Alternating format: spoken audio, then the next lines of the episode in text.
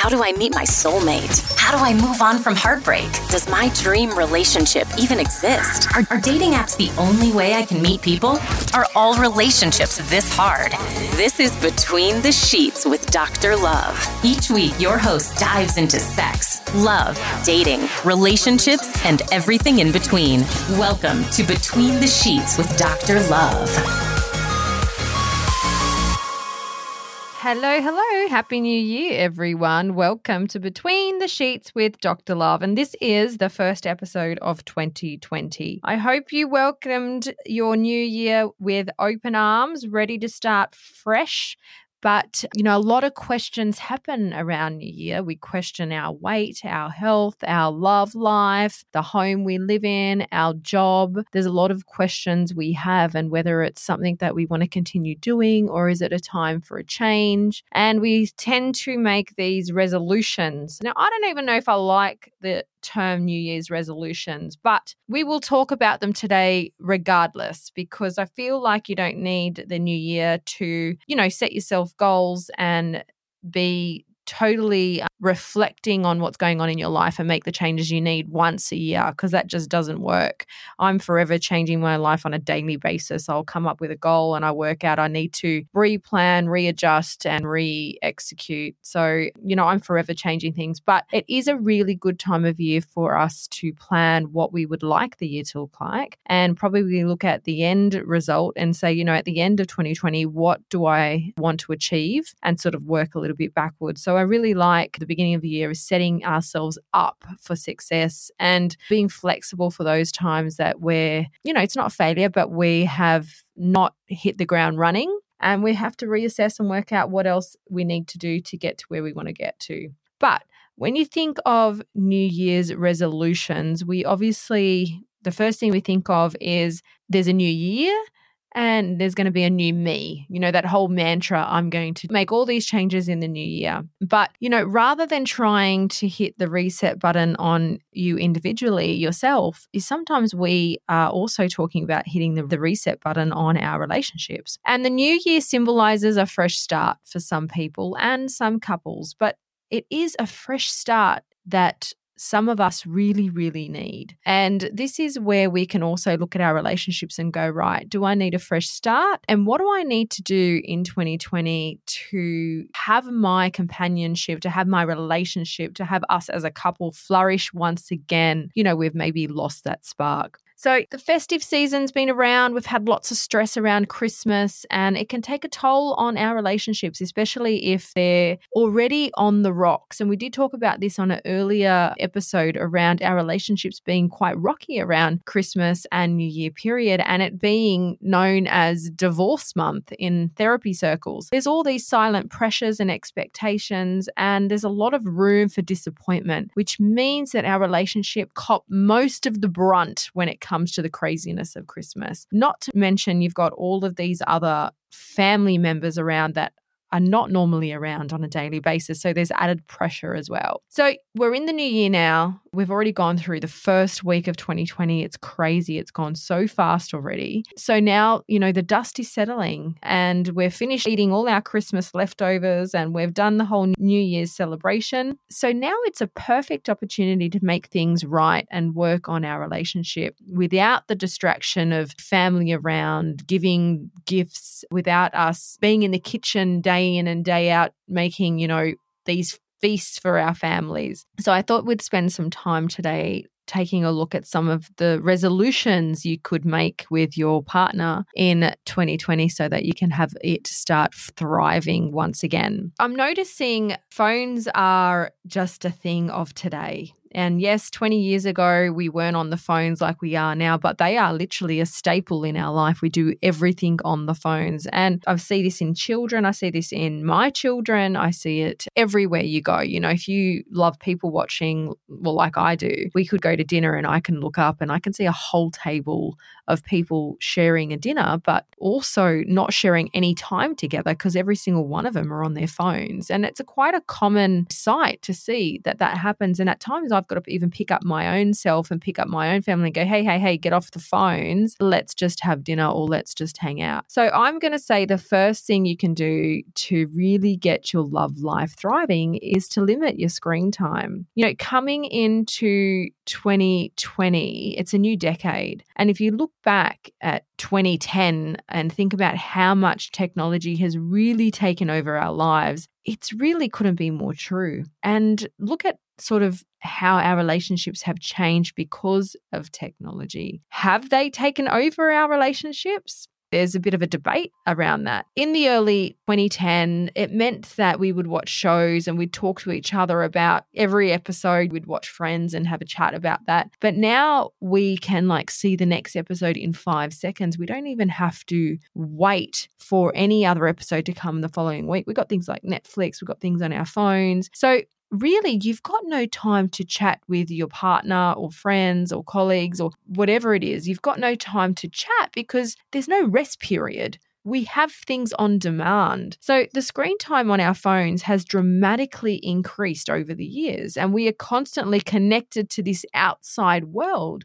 while our relationship inside the home can really suffer due to a lack of communication. You got to remember that if the phone is a connection to the outside world, it means that you are not connecting to your inside world because your attention is on the outside. So I'm going to say try and limit your screen time it's almost like, say, if your partner likes to go out with the boys, they've got to limit the amount of time they can spend with boys. Like, you know, every Friday you go out, go for it. You've got all night, eat your heart out. But it's not every single day because it won't work for the relationship. And that's the same as phone and screen time. It's give yourselves an opportunity to say, you know what, we'll jump off the phones at 10 p.m. and we'll spend half an hour with each other or an hour with each other, or we'll jump off the computer at 9:30 and we'll watch it one Netflix episode of something whatever series you're watching, and then you'll turn that off and spend some time with it, whatever it is. But just giving yourselves some time to talk about how you're feeling, what's coming up for you, any insecurities, anything to celebrate, just reconnect. And so you really need to, if you're going to limit the screen time in your relationship, you need to talk to your partner about it, but you also need to keep each other accountable and manage the screen time. Because when you're uh, making yourself accountable, you're actually making sure that you are spending time together. And that means you're actually engaging in a conversation, enjoying each other's company. And this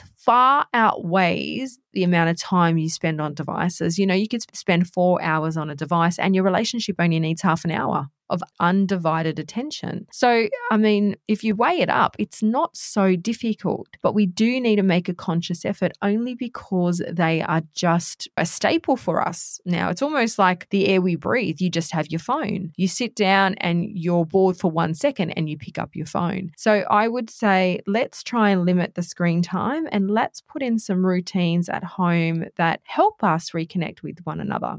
The other thing I'm going to say is and look, guys, I talk about this going into 2020, into the new year to do this stuff, but this is stuff that you need to do all the time. So I don't want you to think about it as being, I only do it in the new year and in a couple of weeks I'm going to forget about it. And you know what? I tried, but life got in the way. No, this is a conscious effort with you guys totally committed to your relationship and making this stuff happen. And I guess the next thing I want to talk about is making a gesture, whether it's big or small. And I want to take you back to when you first started dating your partner. I want you to remember when you both used to make sure the other person felt loved and appreciated. And whether it was you sent a simple message or it's even a simple I love you out of the blue or gave them a small gift, whatever it was, but showing your partner that you still care for them is a resolution for most couples when they're struggling. And this is something that you can focus on and very easy because we get lost in our day to day stuff, right? Our day to day lives take over and we tend to forget how to express or to express our appreciation for our other partner or our other half.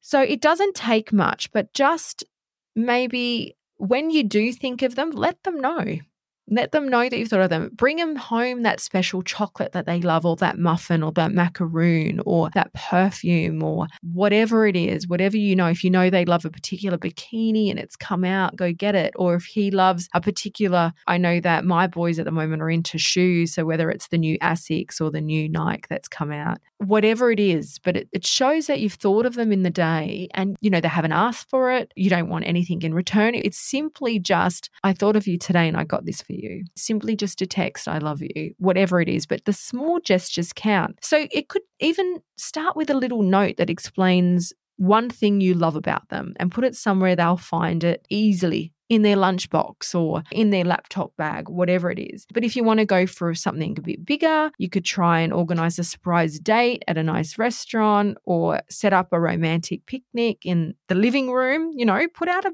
picnic blanket and get some popcorn and put on their favorite movie, whatever it is. Get your favorite takeout and just a bottle of wine at home and some chocolate and watch some Netflix or whatever it is. Watch some old videos and movies of you guys when you first met or when the kids kids were little, just spending time together, but making the effort and showing them that, hey, I appreciate you. I want to spend time with you. Look what I've done for you. You don't need to do these acts every single day or every single week, but if you can do them occasionally and just let them know that you love and adore them, often it will actually make your relationship blossom. It's like fertilizing your own garden right? It's like you're watering the plant so that it can be hydrated and grow and feel nourished and it helps your relationship flourish. And that's what you need to be doing. You need to be doing those little gestures for each other. Both men and women, there's no, you know, this does not discriminate.